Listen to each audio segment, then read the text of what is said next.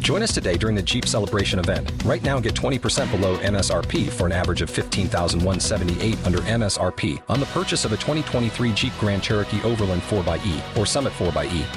Not compatible with lease offers or with any other consumer incentive offers. 15,178 average based on 20% below average MSRP from all 2023 Grand Cherokee Overland 4xE and Summit 4xE models in dealer stock. Residency restrictions apply. Take retail delivery from dealer stock by 4 1. Jeep is a registered trademark. Wake up, man. Miguel and Holly.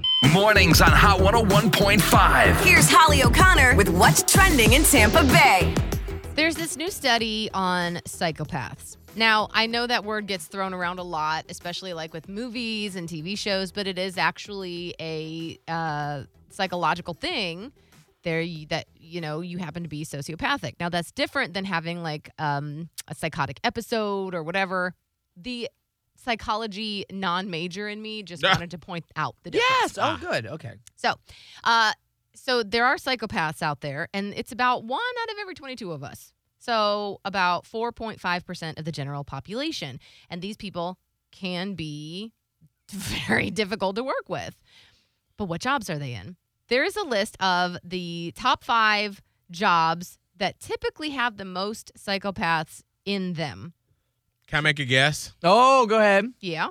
I'm going to say either media or club, Clubs? like club owners Oh. or working Oh. in a club because th- that's in my experience in life. Yeah. Those are the two type of professions where you get a feeling that Yeah, yeah. Mhm. Uh, well, I don't. Okay, you're you're close. I don't. Let me rule out clubs because I don't. They don't list that on this. But then again, I'm not sure how often like club owner comes up as a profession on this list. So the top five. Number five is salesperson, which that actually makes a lot of sense because you have to be pretty intuitive and you know it's not. I'm not saying it's manipulation, but you do have to be able to work with people, and sometimes those people are really good at that. you got to sweet talk them. Yeah. TV or radio personalities. Ah, Oh. Oh, hey. I don't know if that's a oh, Oh. hey No, I type of don't- deal. I don't think we that's just never okay. get featured. So. That's more of a uh, yeah. We get featured for all the bad ones. oh, That's fine. Uh, number three. Uh, I'm sorry, I skipped one, but that's fine. Number two on the list is lawyer, Mm, oh, and number one is CEO. yeah. Do you see a theme here? It's like people that are outwardly very bombastic and Mhm. can be very charismatic.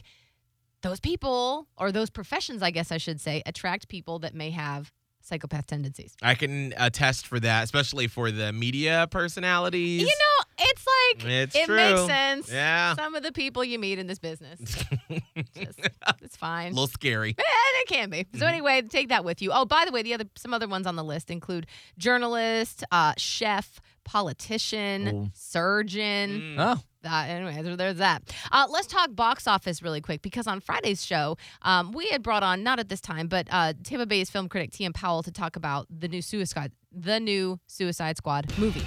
So how did it do? Not too well in terms of general box office numbers. It brought in 26.5 million. Now keep in mind, Black Widow brought in like 80 as a superhero okay. thing. Yikes. But it did score the top North American opening of the pandemic era for an R rated title. Because keep in mind, Black Widow was PG 13.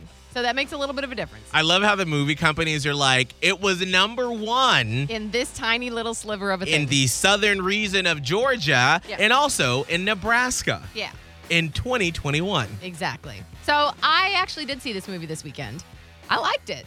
We watched it last night, Mm-hmm. uh, Scott and I, with my Yeah. fiance. I liked it. It was like T and Powell said, it was real bloody. It really was- bloody I almost gory. feel like some of it was like comical, though. It was Mm. like comical gore. Yeah, I mean, it was very like Pulp Fiction. Like, here are some things just squirting out. I when know, you I'm kill like, I'm like, someone. nobody even has that much blood that would come out on one. No, come on. Or it would never squirt out that way. Like there Right, was just no. times in the movie in Suicide Squad 2 where they would like slice someone and it was like projectile blood and you're like, people don't bleed like that. I'm not No. a doctor. Well, that's it's like a it's larger than life superhero villain movie. yes. But um, can I say I think my favorite part was the shark. Yeah. Sharkman Nanawe, what I think his name was. Yes. He may have been my favorite character. yeah, he was very sweet. I was like, this is the scariest but sweetest character ever. I know. I wasn't expecting a lot because sometimes like those kind of character sidekicks, I'm like, eh. but he did it. All right, so that's what's hot and trending with Miguel and Holly.